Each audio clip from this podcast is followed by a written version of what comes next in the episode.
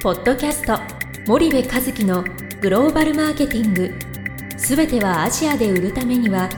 過去1000社以上の海外展開の支援を行ってきた森部和樹がグローバルマーケティングを分かりやすく解説します。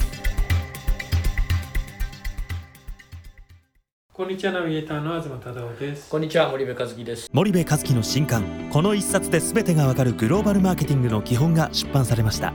ぜひお近くの書店アマゾンでお求めください。じゃあ森部さん前回に引き続き、はい。ちょっと本の中からはい。少し要約してはい。言葉でお伝えするっていうはい。形で、はい。じゃあまあ日本と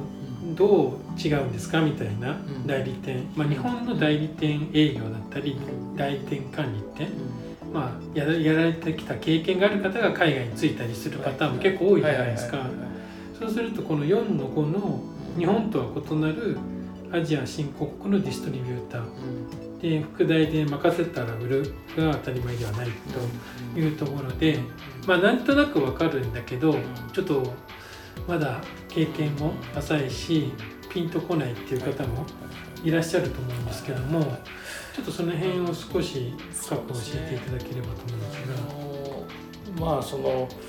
に日本って、えっとどちらかというとそのディストリビューターも御社のことをよく知ってるわけうんですよね。が。うんなので御社の商品をじゃあディストリビュートするということが決まるうんと、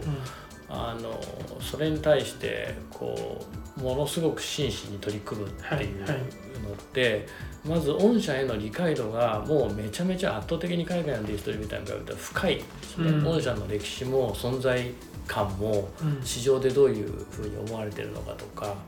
あのああらゆることを熟知してるわけはいじゃない、その海外のディストリビューターに比べてね、はい。でそうするとそれに取り組む姿勢っていうのがそもそも変わってうんうん。くるし、でまたこれ国民性でもあると思うんだけど、はい。日本の企業ってこう引き受けしたうん。いいざを引き受けしたらやっぱりできないことをできるとは言わないよね、うん。うん、できることしかやらないから、はまあ、それがいい悪いは別にしてねあのいい意味では責任感が強いっていう話だし、うんわ悪く言うとチャレンジングなあの目標にはなかなか向かわないっていうのはあるのかもしれないですけど、まあ、えー皆まで言わなくてもまあややるよね。うん。うん、で基本的にはその性善説で動いてまあ特に問題ないわけはいはい。じゃない、でも一方で海外に行くとその必ずしもそうではなくて、うん。その彼らが悪者だって言ってるんじゃないんだけども全てが性善説で進むかっていうとそうではないし、はいはいはい彼らは皆さんのことを理解はしていても、うん。日本のディストリビューターさんほど販売店さんほど理解をしていない部分もあるうんうん。し、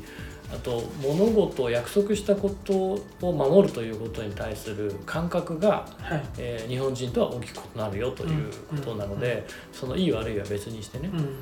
もう約束守れなかったらはい。もうなんか切腹ぐらいのい勢いじゃない？日本人ってね。なんだけども、まあ、守れなかったらしょうがないっていうようはない。感覚が良しとして存在しててそこにはね、だからそういうことでこうなんだろう。任しておけば全部がうまくいくってうん。日本で言ってる通りにはまあなりませんよっていうことを、はい。はい。あのここでは書いていて。はい。であのそのと特になんだけど、うん。ディストリビューターにとって日本のメーカーの商品取り扱うっていうのはこれうんディストリビューターじゃなくてもその同業種でも何でもいいんだけども、はい。はい日本企業と組むってマイナス面って一つもないんですよね。うん基本的に組めばプラスじゃないですか、はい。その売れようが売れまいが。うん。だから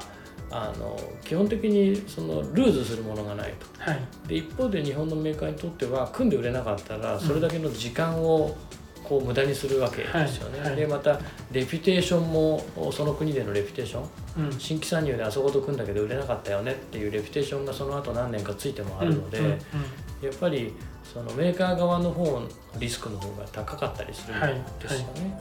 なのでそのディストリビューターのおその日本とはやっぱりそのおこう常識というんですかね、うん。その前提が異なるよっていうことを、はいはい。えー確か書いたんだとう思います。なるほどなるほど。じゃあそれが前提が違うので、うん。あと書かれてるのはまうん。あ華僑系が9割ということが書かれていると思うんですけど、うんうんうん。まあ、華僑というちょっと人種というか、うん。そういうどういう性特徴徴があるのかみたいなところは、そうねあのディストリビューターさんってもう9割方華僑ですよね、はい、えっと、いわゆるその中華系の人たちが、うん、あの ASEAN に散っていって、はい、えー、その長い歴史の中でね、うんうん、でそこで、えー、そういういわゆる商売的な、うん、商社って貿易みたいなことがやっぱり華僑が多くて、はい。はい、でその華僑とのビジネスになるので、うん、まあある意味昔は大変だったかもしれないけど今の華僑ってなかなかやりやすいので、うん、そういう意味では日本企業にとってはやりやすいんじゃないかなというふうには思いますと、であともう一つがねそのオーナー企業なんですよね。圧倒的にオーナー企業でで自分たちのファミリーを守るっていうことが、うん、もう彼らのプライオリティとしてはもう一番上に来ていて、その会社を成長させようとか、はい、上場させようとか、大きくしようというよりもそのファミリーをいかにこう守っていくかっていうことの方が、はい、まあ、あの優先されるんですよね。でよくあるポイントでその華僑系同族ディストリビューター、まあ、全部華僑で全部同族なんだけど、彼らのスイートスポットっていうのがあってさ、うん、で例えば20億ぐらいが彼らにとって最も利益率が良くてで最もその贅沢な、その生活ができる売り上げだとすると、うん、メーカーとしてはもっとやりたいわけじゃない。うん、なんだけどそれ以上やろうと思うと人を増やさないといけない。新しいチャレンジをしないといけない、うん、でそうすると一時期利益率は落ちるわけですよね。はいはいはい、でそれに対してえっとまあ、抵抗があってね、うん、まあ、その後それがうまくいけば彼らの売り上げはもっと伸びるし利益は相対的には上がるんだけども、やっぱりそのスイートスポットから出たくないっていうね、で特にメーカーが日本企業の場合はなんか一応ずっと更新するんだけど一応契約書は1年更新だし、非独占だし、いつ引かれるかわからないわけじゃないですか、はいはい、その本当の意味でのそのコミュニケーションも取れてなかったりね、うん、3年4年で現地の駐在が変わったりとか、担当者が変わってて誰とこう心が通じてるのかはもうオーナー自身が分かってないみたいなね、日本の本社の役員はオーナーの心を捕まえに行こうってなかなかしないわけじゃない、はいはい、そうすると部長さんあたりが現地のディストリビューターの心を捕まえる本来は役割なんだけど、その部長が担当がコロコロ変わったりするわけでしょ、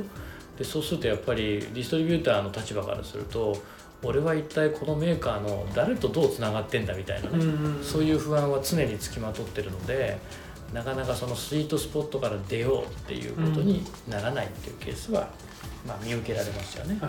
かりました。じゃあちょっと長くなりましたが、森さん今日はここまでにしたいと思います。はい、ありがとうございました。はい、ありがとうございました。本日のポッドキャストはいかがでしたか？番組では森部和樹へのご質問をお待ちしております。皆様からのご質問は番組を通じ匿名でお答えさせていただきます。Podcast アットマーク spydergrp.com ポッドキャストアットマークスパイダー grp.com まで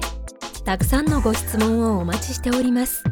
それではまた次回お目にかかりましょう。ポッドキャスト森部和樹のグローバルマーケティングこの番組はスパイダーイニシアティブ株式会社の提供によりお送りいたしました。